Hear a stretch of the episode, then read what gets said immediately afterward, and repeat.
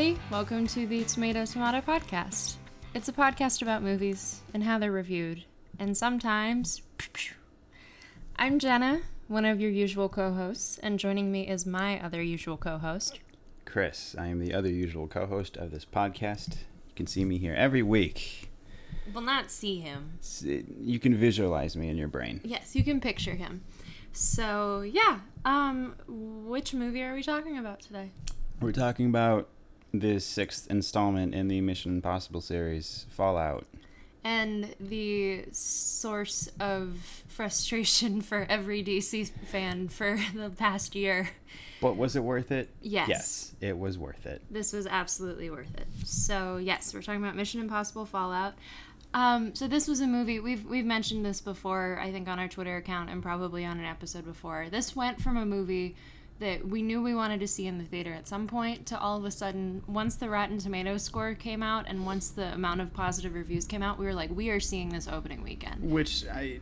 If you're a regular listener, you can see the irony of us buying into the hype of the tomato meter, But but but, was- but seeing the amount of people whose opinions we trust on the internet, it was like overwhelmingly positive to the point where it's like, well, shit, we kind of have to see this Well, opening and weekend. it's one of those things of like we're not we're not trying to like play in the into the Rotten Tomatoes of it all, but we feel like as our podcast we have to address it when when there's like a movie that the Rotten Tomatoes score actually kind of matters and is like a thing that people talk Yeah. about. Because having this be the sixth movie in a franchise and mm-hmm. having the score be almost a hundred percent is insane. It's not something that would be expected and so we kind of had to see it and appreciate it and talk about it from that angle. Well, this is one of those franchises that can constantly reinvent itself by having new directors come on with each new installment. Granted, the last two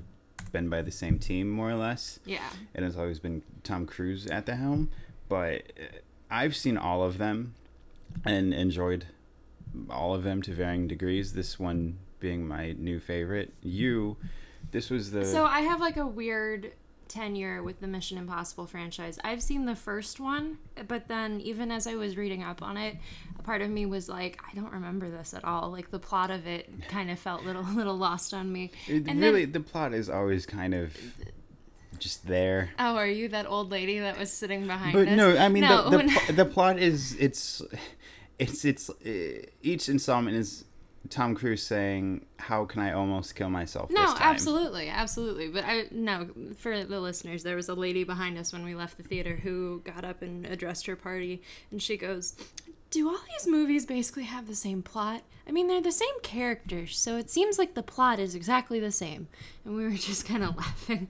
But yeah, I'm looking right now as we're kind of talking and trying to see all of the tomato meter scores for the franchise overall because like even just looking the first mission impossible has a 63% Granted, that came out how long ago now? It was like 92, 93? 96 Oh, okay. Later than I thought. But still, yeah. I mean, that was well before the internet age of movie criticism. the second one has 57% Listen, that should be way higher. John Woo.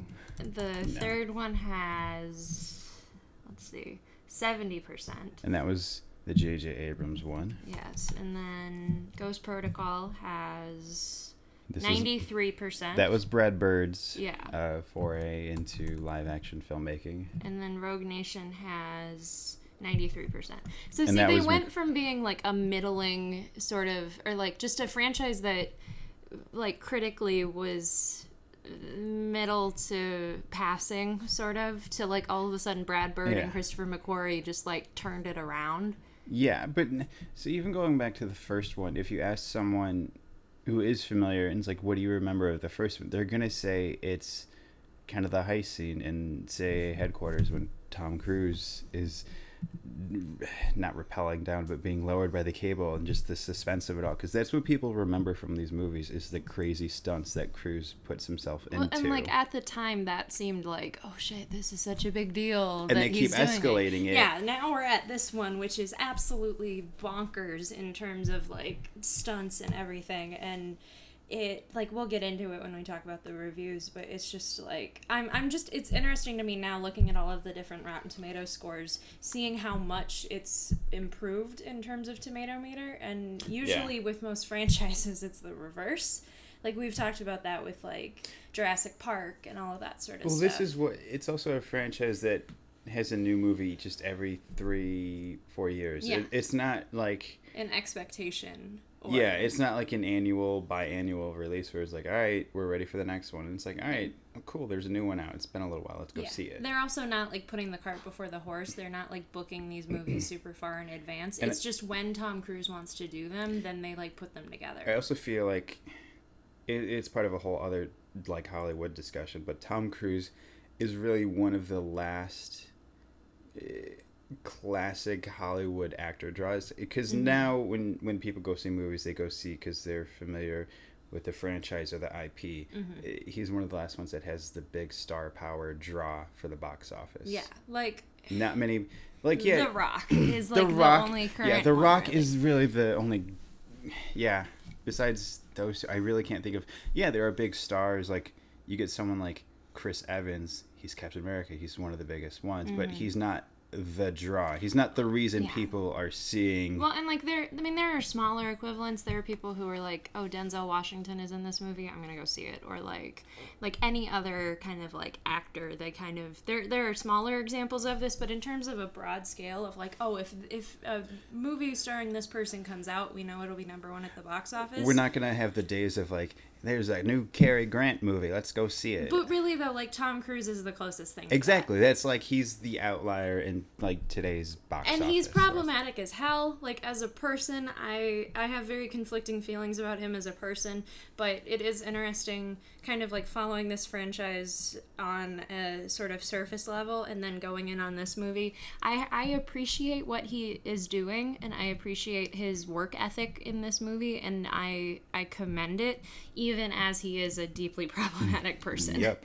so yeah it's just it's just such an interesting movie. I don't which review do we want to start with? Let's just start with uh, first one I had pulled up was the New Yorker. yes Which really kind of I know. Sets so, the oh, for the record, so mm, tomato meter certified fresh, ninety-seven percent, two hundred and fifty-seven reviews, two hundred and fifty are fresh, and seven are rotten. So we had a pretty small pool to pull from. I Yeah. kind of went with the reviews that were very specifically opinionated about something, and this one from the get-go, like the title of it I mean, is it's the very. New Yorker. I know. Also, if you're new, the way we run this is Yes. uh, w- each movie we discuss, we pull three reviews from Rotten Tomatoes. From Rotten Tomatoes, uh, two of them will be counter to our opinions of the movie, and then we'll have one conforming to our opinion, just so we don't have some kind of confirmation bias. And or we a try to circle jerk kind of thing. yeah, thing. and we try to choose outlets and reviewers who uh, we try to choose representative reviews and reviewers because there's a lot of white bread Yeah. in review culture. Granted, this is the reviews that we picked were a little white bread, for this one, but, But, also the pool of the reviews, pool of rotten run- ones was kind of small, and then for fresh ones, it was almost overwhelming trying to pick one. But then I really liked the one that I picked. So so this first one is from the New Yorker by Richard Brody. yes, He's the title is Mission Impossible Fallout is basically a two and a half hour making of sequence. The, and so he starts his review by saying, in his 1846 essay, The Present Age, Soren Kierkegaard uh, decreed the widespread tendency of the time, which he summed up as the age uh, without passion to transform daring and enthusiasm into a feat of skill. I am not sure that these observations apply to the modern public at large, but they certainly account in significant measure for the peculiar critical acclaim that Mission Possible Fallout, written directed by uh, McQuarrie, has been garnering. That's like, come on, this isn't.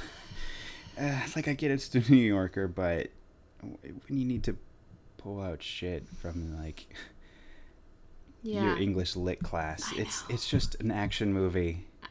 I You're know. putting too much stock into this, dude. It's, yeah. like I get it. You didn't like it.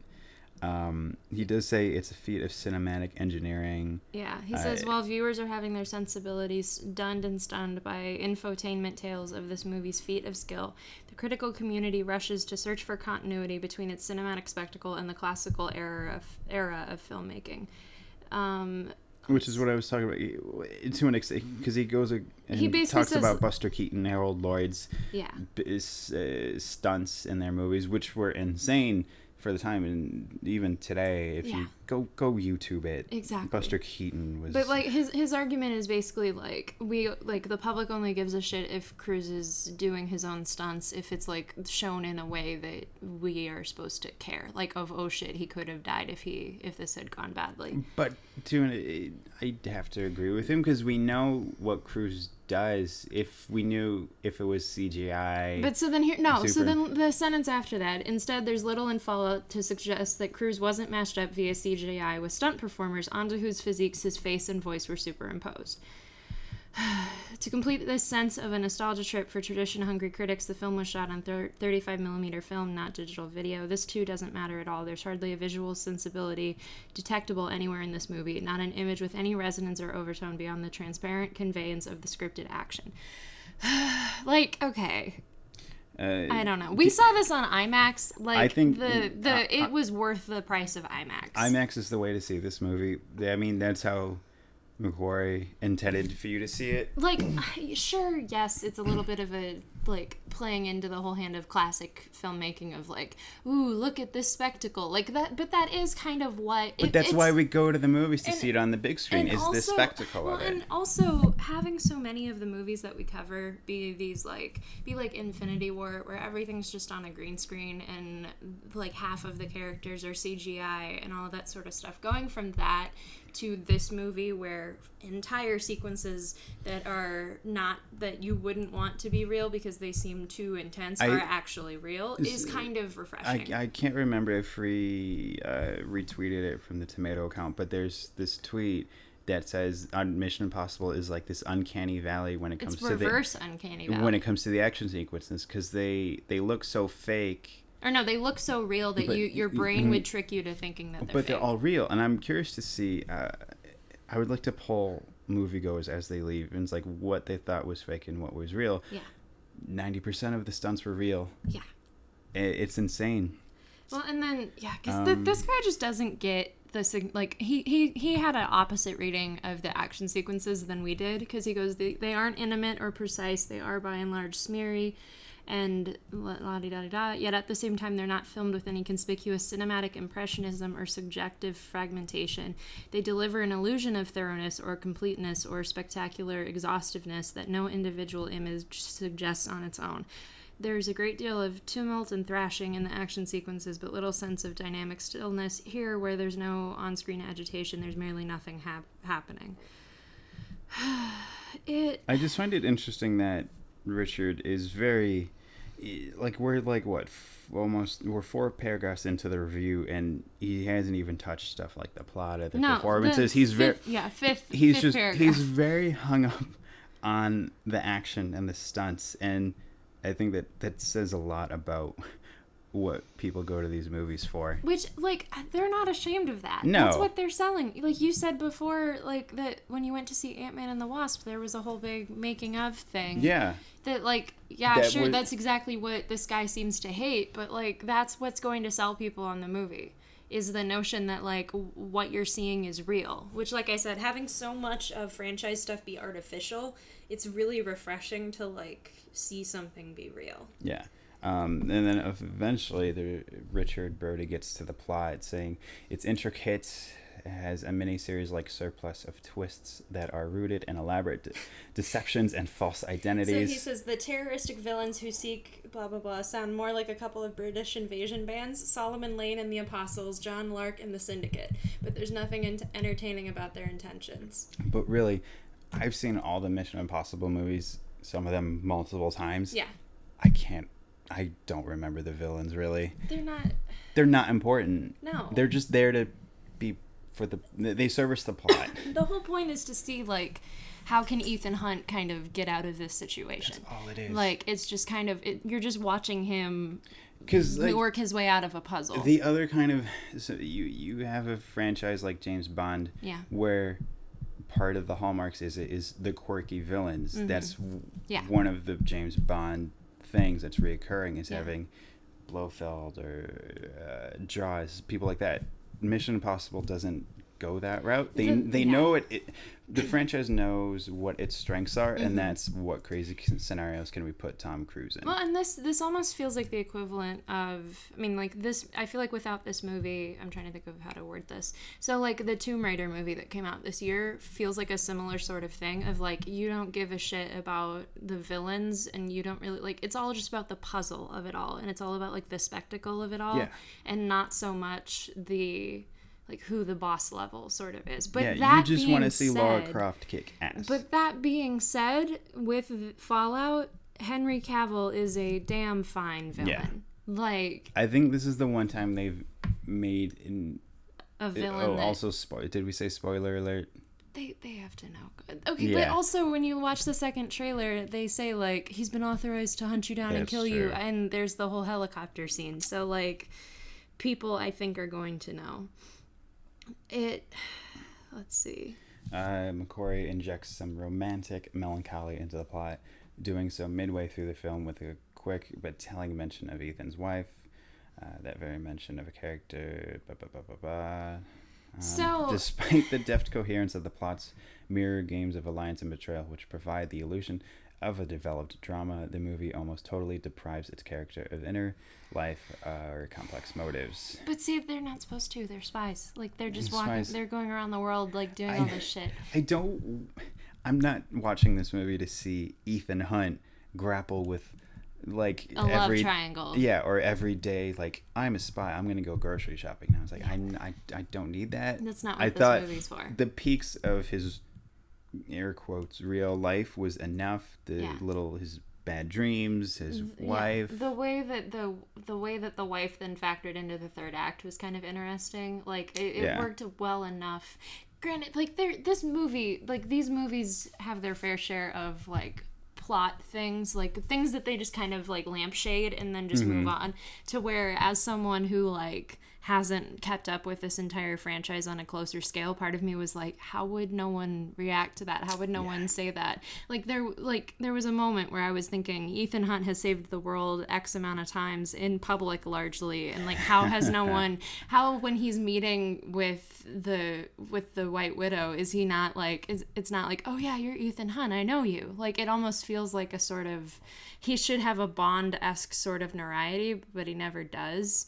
And so like there's just these little things like that that are like lampshaded for the sake of the plot and one of those things was like oh conveniently his wife is there like in the third act and ha- he has to save this amount of space that Yeah. conveniently his wife is at. and it's also like this is totally just a film thing Yeah. you know like we wouldn't be as invested No. in it it's i don't mind stuff like that No, to I don't like mind emotionally it manipulate It's totally fine. emotionally manipulative, but it works. But yeah. uh, Brody says uh, the action sequences are the movie's raison d'etre at their very best in Fallout when they're at their simplest, whether in a gory martial arts centered battle in a gleaming modern bathroom or in a presto change of deceit that's cribbed from a routine in the first Mission Impossible. The scenes, however, are the exceptions. Goes on and talks about He says the cold, the car chase in Paris is a cold rehash of dozens of similar sequences served up throughout the decades. But if it's done well, I don't care. Exactly. And it was done well. It was done well, and the and it was one of those things. It's the reverse uncanny valley, where part of me was like, did they seriously like drive through all of Paris? Like, did they shut down all of Paris for this movie? Because it certainly felt like it. And you know, a Tom Cruise movie is like the only kind of movie to get Paris to agree. And it's like, we'll shut Yeah. down half the city for you. exactly. Like it's one of those things where I don't care if it's more if it's authentic. Like Yeah. if it, if it Other- kind of comes across as this. Otherwise, you can tell it's like, oh, we got the city of Vancouver to shut down this five blocks exactly. I'm us. so like I'm so sick of stuff like that. Like stand-in cities and clearly sound stages. Yeah. Deadpool. Yeah. We're literally going to use the same stretch of highway for both movies and hope Yep. that no one notices. Yeah, like I'm sick of that sort of stuff. I like it when it's these more realistic kind of action pieces where it's like, oh holy shit, this is kind of it's that it's that cheesy thing of like this city is another character in the movie kind of thing. Like But it's it's like you said, it's sad that it's refreshing that filming on location is like this refreshing thing, it and it's though. changed. I think part of it because because of this because of the fil- CGI of it all. filmmaking is cheap. yeah. I, I mean, in the sense of the people financing the movies. Yeah. Because they want a bigger ROI. They'd rather just spend a little bit more time on the CGI and not have to worry about filming on location. Yeah. Yeah, and then let's see. It says the the concluding third act involving helicopters above the mountains and the crags of Kashmir is a blustering mechanical anticlimax in which the ending is foretold. Um, uh, So the end of this review, I'll, the problem with constructing a movie as one long making of sequence is that if it's a movie as inert as this one, it doesn't so much answer the question, how was it made, as pose another one altogether, why? because they wanted to. Because they could, because they And knew it would be because life sucks right now, so if I want to sit in a dark, cold room and watch Tom Cruise like almost kill himself for two hours, Then I'm gonna watch. yeah, like the whole point is just to, um, like it's just for the spectacle of it all. Yeah. So now over to the positive review. Yes. This is from Vox. This is another sort of like literature esque discussion of the movie, but it's in one that I appreciate a little bit. More. Vox to me is like New Yorker for millennials. I love Vox though, honestly. Like they're kind of I read them a lot more than I should and also like I mean, but granted they have like Polygon and all that stuff Yeah. under their orbit, so they kind of it's kind of refreshing to read what they're doing half the time. Uh, so they say Fallout is the most entertaining blockbuster of the summer. This movie has it all. Cruise doing ridiculous stunts, a kernel of conscience, uh, and Henry Cavill's mustache. That's the other thing. The New Yorker review does not even really like mention Cavill like at all. Because Brody was too hung up on Everything the, the why of the stunts and Yeah. everything. Uh, and this comes from Alyssa Wilkinson. Um, In an era of sloppy and forgettable action flicks on one hand and overly serious, gritty franchises on the other, the Mission Impossible movies strike a pleasing balance between memorable action sequences and smaller scale character intrigue. They're whatever the opposite of self important is. Which I like, that's exactly what we were saying, is that it's sort of the, like, it. It's almost timeless in a sort of way of this kind Yeah. of like big action spectacle sort of thing that's very finely tuned and it's not and it's trying to be as optimistic as possible yeah. and yeah there's just something about that that's kind of refreshing but Uh, of course, like the other movies in the series, a new Mission Possible entry brings another opportunity to see Cruise. What kind, uh, what kind of ridiculous stunts? Uh, also, he's age fifty six. didn't you see, didn't you see a tweet last night that was like he's two years older than Jon Voight was in the first Mission Impossible Which, and, and looking at a side by side image of Jon Voight then and Tom Cruise now, is like, granted Jon Voight never aged well but like that really showed uh, let's see. It says suitably goofy with the requisite masks and high stakes stunts that mark the series. Fallout also pins its story on a lightly constr- considered version of the always relevant trolley problem. Is it better to save one person from destruction at the cost of many other lives, or to choose to destroy one person to save the lives of many? I, I find it interesting that the New Yorker kind of just glosses over the The ethics. ethics of it all. Because I'm sure they think it's like, well, this It's was just- point like, meh, who cares? Because they're too focused on the action, and I didn't. Eh. Let me be clear, even though it does put a spin on one of pop culture's favorite philosophical philosophical questions, The Good Place had an entire episode titled The Trolley Problem. Fallout is not a brainy blockbuster. It does not really have anything to say about, for instance, human nature, geopolitics, or much of anything else. And that's that's not Mission Impossible's job. Mm-hmm. Well, and then it says that's a shame in some respects because, for instance, the movie raises but then almost immediately drops an intriguing thread about a terrorist targeting all of the world's major religions. But in truth, in all but the steadiest hands, too much heady stuff tends to gum up the works in films that are mainly meant to be showcases of cool stunts and improbable plot twists, which this film has in spades. Exactly. There was just enough of like ethics and real world conscious, like, uh, and a plot and a sort of like It's- conflict. it's those because the whole ethical thing the trolley problem is done through this bromance between luther and ethan and it grounds the ethical questions and it doesn't make it like this other kind of movie where it's philosophical and Well, and it also doesn't make it of like, oh, it's my wife, so of course I have to save my wife. Yeah, i like that it's his his friend who's Yeah. been there since the beginning Yeah, like that was kind of a refreshing element of it, of just kind of like, just it, it it fits Ethan as a character to like think about the people in his life first like I don't Yeah. know. There's that's the whole dilemma of the movie, and I think I wasn't expecting that kind of dilemma. I was just expecting kind of more espionage and Yeah. antics and all that sort of stuff. And so then having the ethics of it all questioned was kind of interesting and a surprise. And that is part of why like everyone has been saying that McQuarrie needs to direct Man of Steel 2 and I think that if he applied that amount of ethics to Man of Steel while also making it like qu- quippy and fun and kind Yeah. of like his sort of style, everyone would lose their shit. I know I saw on Twitter that it's like I'm going to take a little vacation now to Yeah. kind of rest up, which he deserves. but Understandable. I- like if he doesn't want to take on Man of Steel 2 with Cavill, which they've been talking about, if he wants to come back and kind of finish this air quote Mission Impossible trilogy, I'm Yeah. all for that. Yeah, absolutely. Like I'm I'm in now because Yeah. it's like these are very interesting movies and yeah. And so uh, Alyssa says he's uh, on McQuarrie. He's nailed the series' impish, ambitious voice and also ejected it with a bit of heart. There are several uh, fun action set pieces that don't disappoint, and the final sequence, which takes place over the Kashmir Mountains, is a bit of a heart stopper.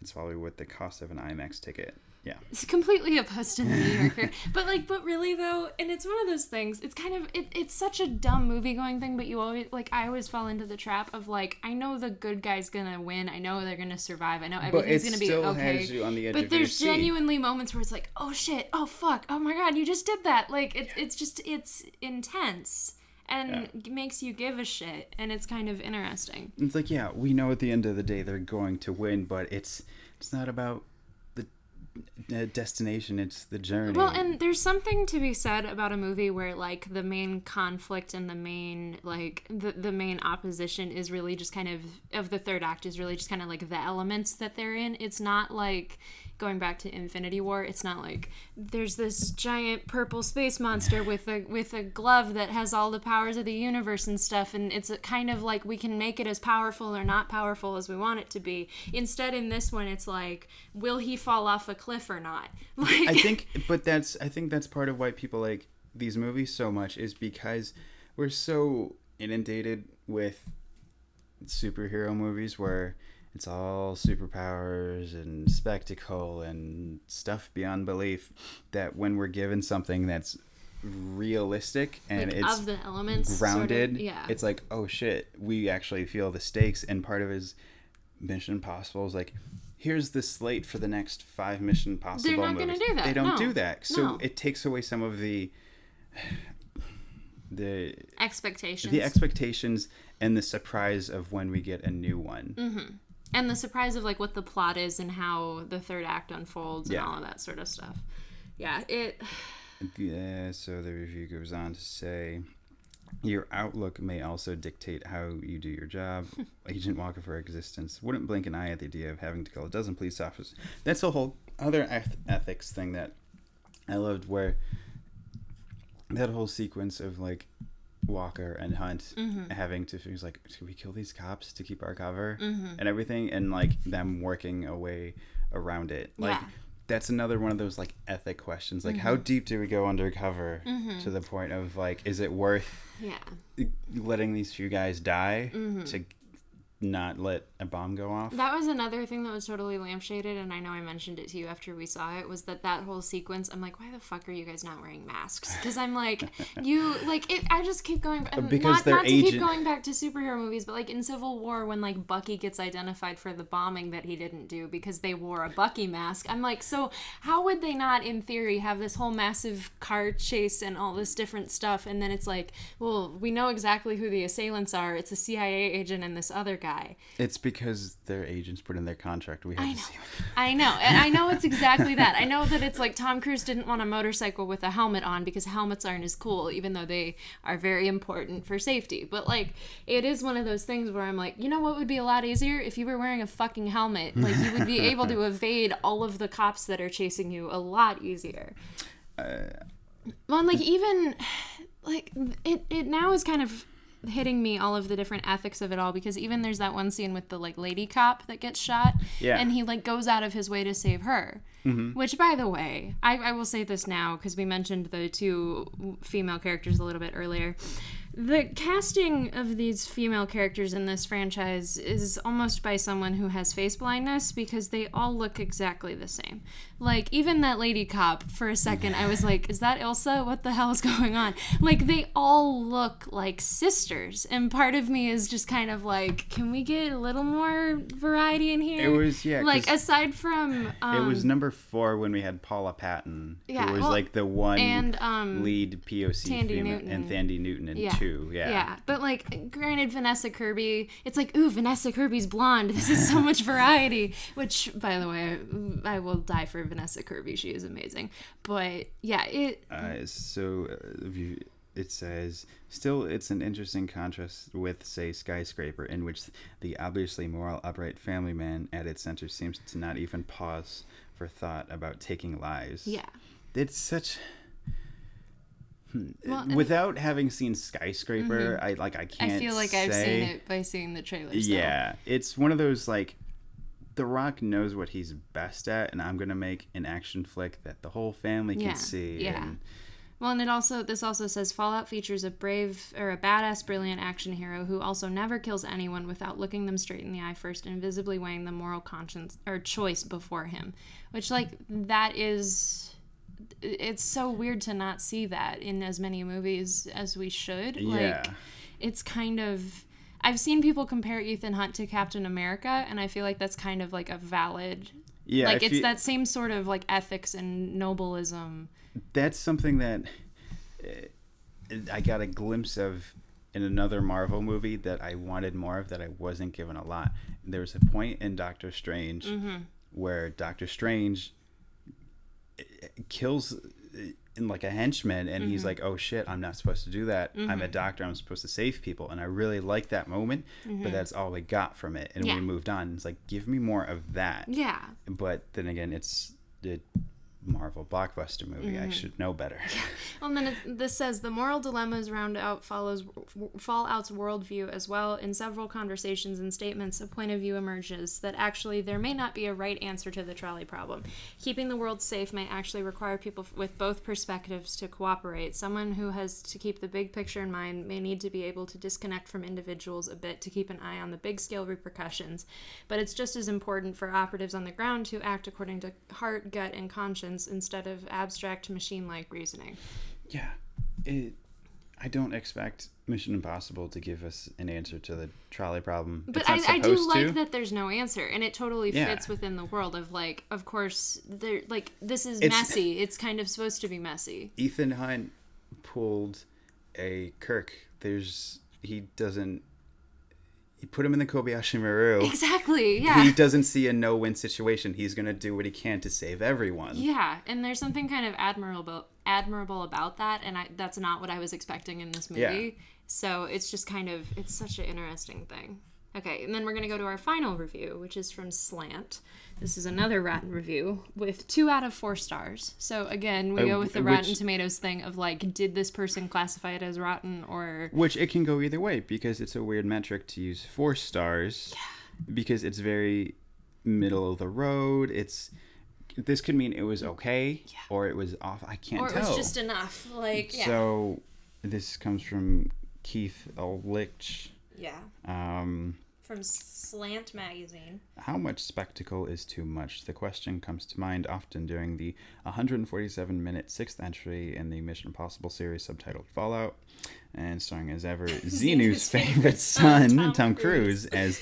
Uh, surprised it took three reviews. To mention the Scientology. Yeah, as unflappable and mostly unbreakable IMF secret agent Ethan Hunt. Behind the scenes devotees will know that Cruise fractured his ankle while performing a between buildings leap during the film's production, though it might not have uh, made more sense if he tore his Achilles tendon, given that writer director McQuarrie, overseer of the prior Rogue Nation, begins his arduous blockbuster with the mission, should you choose to accept it, taped hidden in a copy of Homer's Odyssey. this guy just wants to make all the puns. Like, and I'm kind of like, Yeah. okay. I also thought that um, when they showed the Odyssey book, I thought that was some kind of Foreshadowing. foreshadowing about Ethan Hunt's journey Oh, no, through the totally movie was. of like I'm away from my wife. I need to get back It home to her. absolutely and she though. totally had. She has a suitor already, and it's his journey back It home to her. It was though. It Yeah. like I kind of loved that. It was such a. It again. It was kind of one of those things where it's like this is kind If of a you cheap pick- shot, but it's like it yeah, and if you pick up on it, cool. If not, it's just a If you- random if you book. pretend that you didn't read the Odyssey, or, yeah, if you know that you didn't read the Odyssey and you just pretend that you do, then like you're not really gonna gather a whole thing from it. It's uh, so it talks about the movie Staunch Dogma that leads the secret agent uh, pre-credits action sequence uh, saving Luther. The particulars of the big bad master plan begin to shift after a certain cable news anchor makes a clever cameo in a false report. Wolf Blitzer gets the cameo of the year. That I was like- great. I love. I have a conflicted relationship with Wolf Blitzer, but then I was like, this is kind of great. Oh, say uh, the cameo he did was great. Yeah. Regardless, outside of whatever he does on CNN. CNN. Yeah, I just I remember on the way home from the movie, you were like, I'm sure he was like, "Eat shit, Anderson Cooper," because I got to be in Fallout. Because he, I got to stand next to Tom Cruise. But yeah, it.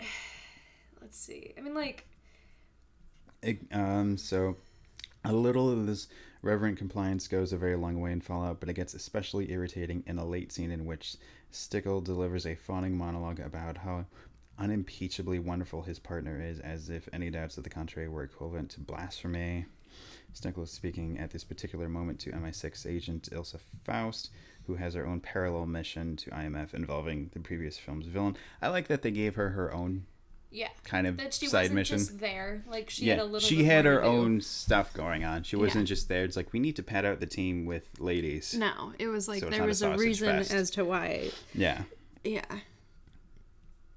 It says, let's see, yet unlike do their own stunt exemplars such as Buster Keaton and Again, Jackie Buster- Chan, there's nothing generous or uplifting about Cruise's jaw-dropping exploits. Beneath each potentially bone-crunching feat, you such you sense desperation, a need to prove his physical and mental agility so as to keep doubt, a dimming star, and death at bay.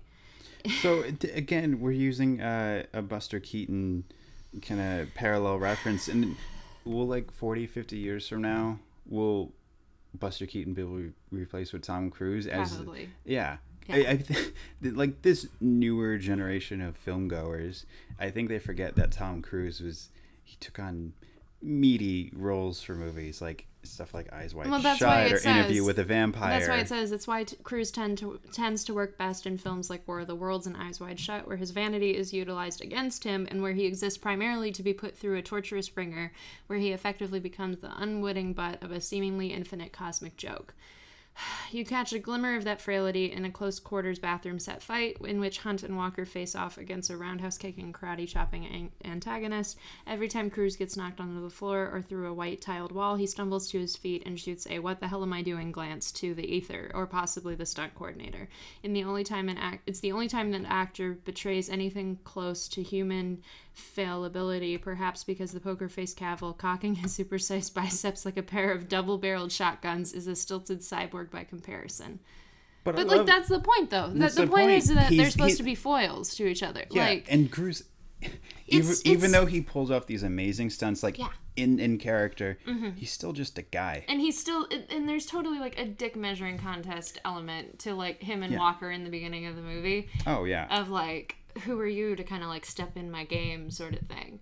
But also like so much homoerotic sort of stuff in it, by the way.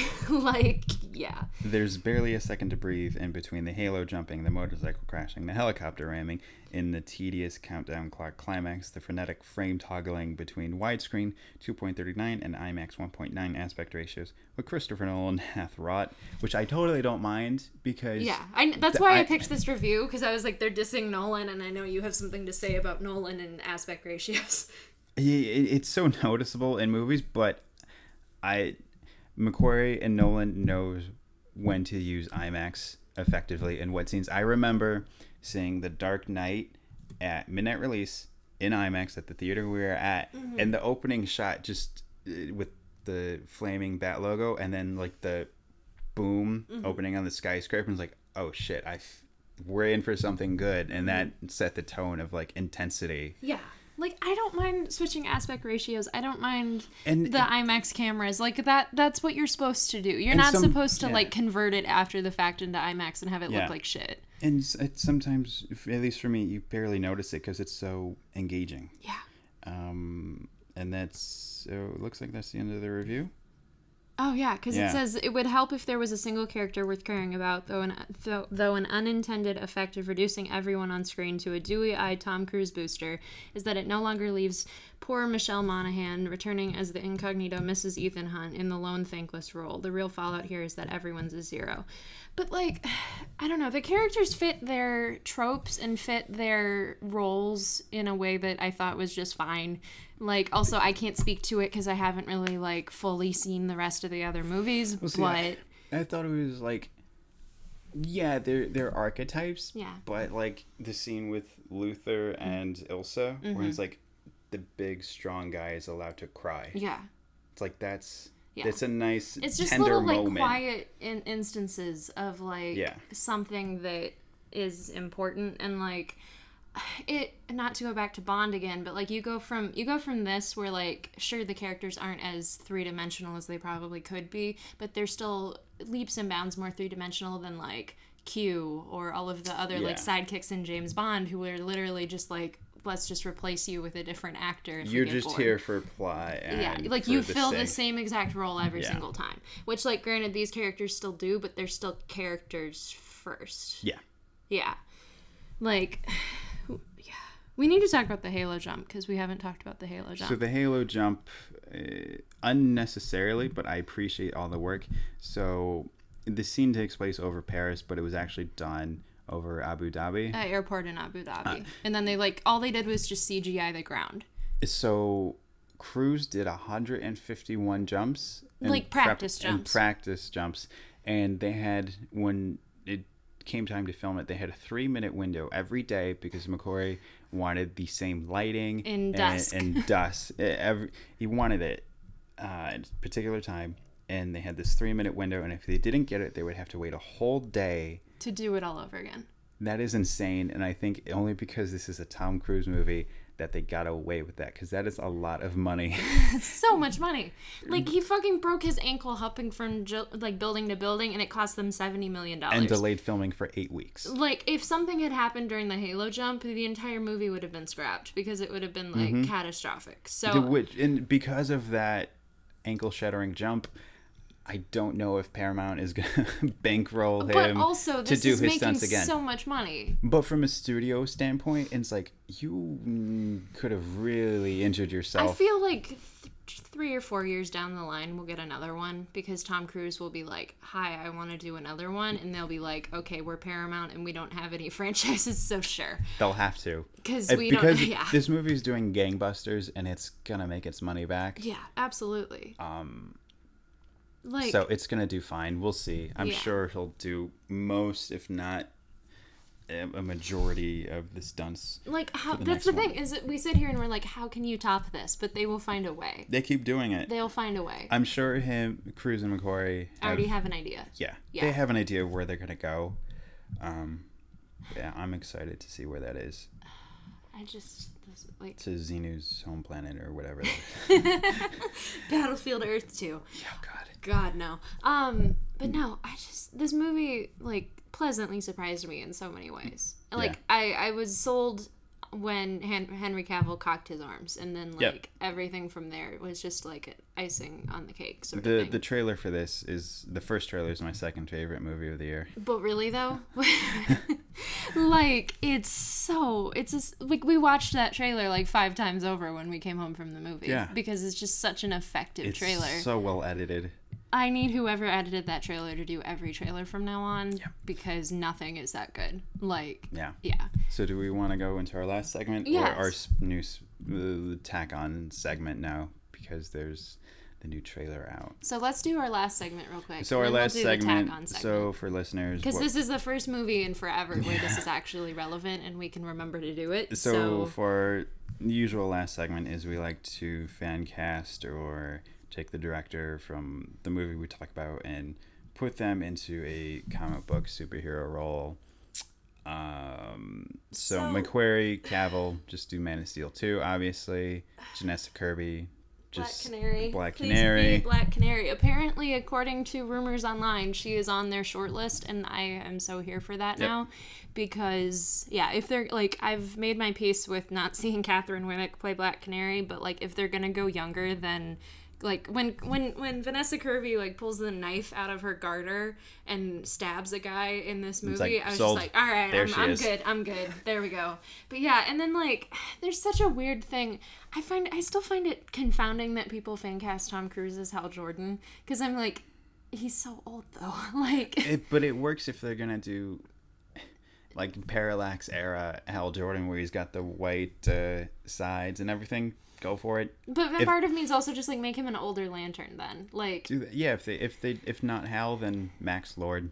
He's crazy. but Max Lord might be in. we'll see. But like, if he isn't, then we'll get to see Gal maybe one day snap Tom Cruise's neck. please though like please dear lord but yeah mcquarrie needs to do like and he's already said that he'll do whatever movie where the story like excites him so whether that's man of steel or it's green lantern or, or whatever Mission Impossible. well i mean like he'll, he'll do another mission impossible but my point was just on the superhero side like do one of those two properties Yeah. because i think it could be something amazing Yes. yeah so let, why don't we do plugs before we see While the pull it up. Yes. So, So, plugs. You can find the podcast at Tomato Tomato Pod. at, we're on Twitter, Twitter. We're on Facebook. We have a Gmail. So Email us if you want to talk to us. Subscribe to us on all of your podcast listening devices. Leave us a review. We would really appreciate a nice review on iTunes or Google Play or whatever the heck. Tweet at us. Yes, you can Retweet find us. us individually. I'm on Twitter at Hey It's Jenna Lynn. And you can find me at uh, the Chris Vito. You almost forgot your own handle. I for a second. almost did. So yeah, so that's it for this like episode episode. Um But- before we go, a new Venom trailer came out this morning and we've been deliberately holding off on it so we can do like a live reaction. I'll just say off the top, I don't care for Venom as a character. I I love all my Marvel characters equally. I don't care for Venom. not Venom. I think all the symbiotes are stupid. I much prefer the classic Spider-Man villains. Symbiote. Thank you, Jenny Slate. So yeah, so we okay. I'm trying to not screw So, up our all right. So this is technically trailer three, No, it's really yeah, it's really trailer two after But it's the really trailer teaser. three. Um, okay, I don't know how the voice, how, like I don't want, I just don't want the audio to be like Oh, yeah. super duper loud. Okay, I I don't like this thing of like here's a little sizzle reel before we go Well, into see, the th- trailers. that's only because when uh, they make this the the trailers an ad, I know. it's so you don't skip it because I don't know what trailer's playing. So here's a little no, thing I to show know, you. but it also annoys me. oh, I know. like just me from a just from a editing wise level, I'm like, why are you blowing your load already? Yeah. Okay, so here we go.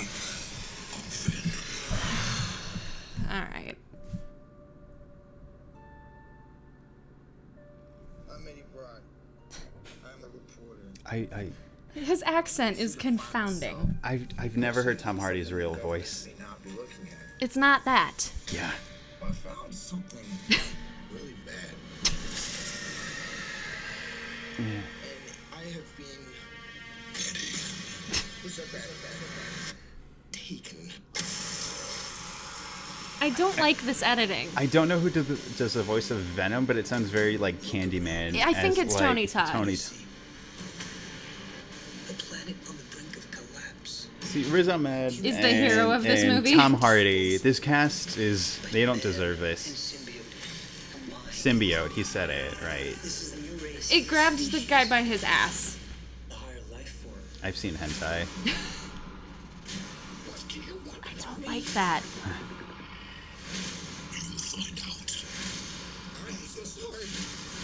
I don't like this. They're really going with like the lethal protector route. I know. I just don't like how the anti-hero. effects look here. Cannot just hurt people. Yes, you can. That looks so stupid. See, Venom is one of those characters, like comic wise, I'm not overly familiar with. Like, I've read enough, but I just. oh, he's gonna bite a guy's head off. That looks not bad. It doesn't look bad. No, it's. Okay, that lick was weird. Ugh. It's not completely awful. You have no idea how much you're scaring me right now. Yeah, me too. Okay, so there are There's other symbiotes. there are other symbiotes in the movie. Yeah. I mean, we I- knew that. I think the worst kept secret is that Woody Harrelson is playing Carnage yeah. in this. I will be genuinely shocked if that's not what is happening. The Fucking. world has had enough superheroes. Yeah. Will always come. I don't know how this movie is gonna perform. Okay. Okay. There's. Okay. All right. More. Riz. Okay, that I don't hate. Because he's. Well, what's his? Riot? Riot. Yeah, that's right. I don't hate that. Yeah. I don't like VFX though.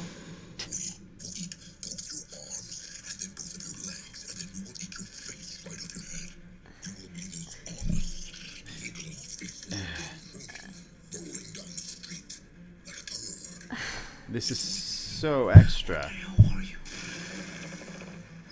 I hate this. I hate this.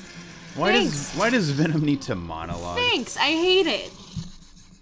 Oh, I have a parasite. Yeah. Name is Chen. What the fuck? I don't know. I don't eh? like that. There's too many effects in this movie that are like very clearly not done. Like we go from the first trailer where there was no symbiote at all to where this like overly overdoes everything and it looks so fake.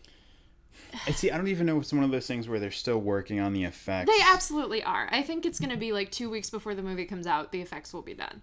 But it because I, don't know if if it's like a style choice with all the texturing to the symbiote. the texturing just looks odd. That's my thing. Is that it looks so glossy and like Yeah. unnatural. And I know it's supposed to be, but like the first trailer almost looked better in how the symbiote kind of was presented in the real world. This Yeah. just looks like goop. Like I don't know if it's one of those things because like the comic design obviously has like the spider emblem on his chest. no, that- they, it's not in this movie. I know, but Yeah. and like because the comic design, it, the emblem kind of helps break up, so it's not all just black, and Yeah. you're you're missing that from this because it's obviously Spider-Man-less, unless no, I just mean all of the like yeah, webs and goop and all of that sort of stuff Yeah, looks just like stringy snot. Like it does not. I don't know. And then like, yeah, why does he have to monologue? Why did he have to talk about turning someone I'm into gonna a, rip your arms either a off. turd or a turtle rolling down the street? I don't know which either feels likely at this point. I don't know. Like- it's I'll see it. We'll see it out of, reluctantly. out of obligation. Uh, um, but I mean, for Sony's sake, I hope it does well. Otherwise, you're gonna be bought out by Disney. Spider Verse will do, do well enough though to like keep Yeah. let them be able to stay in their own lane. Plus, I mean, like, at least they they're going for it. They're making it R. but like. I just It, it feels like that whole thing about the monologue in particular for some reason that bothers me. That reminds me of this one guy on twitter who like vehemently hates the deadpool like this one comedian who like always shits on deadpool and like the trailers and the movies mm-hmm. and stuff. And when the first trailer for deadpool ever came out he was like this is like a walking hot topic and i hate it. And this is what that felt like. I now understand why people were pissed at suicide squad. This is how i feel about this movie is So how, many- like outsiders feel about so suicide Squad. so many Venom fanboys are just gonna eat this up, and I just I just- don't care. Like, cool, I'm happy for you. You're getting the movie I'll see want. this because the cast is insane and I like Ruben Fleischer, but also at the same time, I'm just rolling my eyes at every decision that is being made in this movie. If Sony was going to make a Spider-Man villain movie, I'd much rather have Sinister Six. yeah, but like, we're not getting that. I know. So, yeah, this is. Eh, It's a movie, it's a movie. Keep watching movies. except probably Venom and bright. And bright. Goodbye.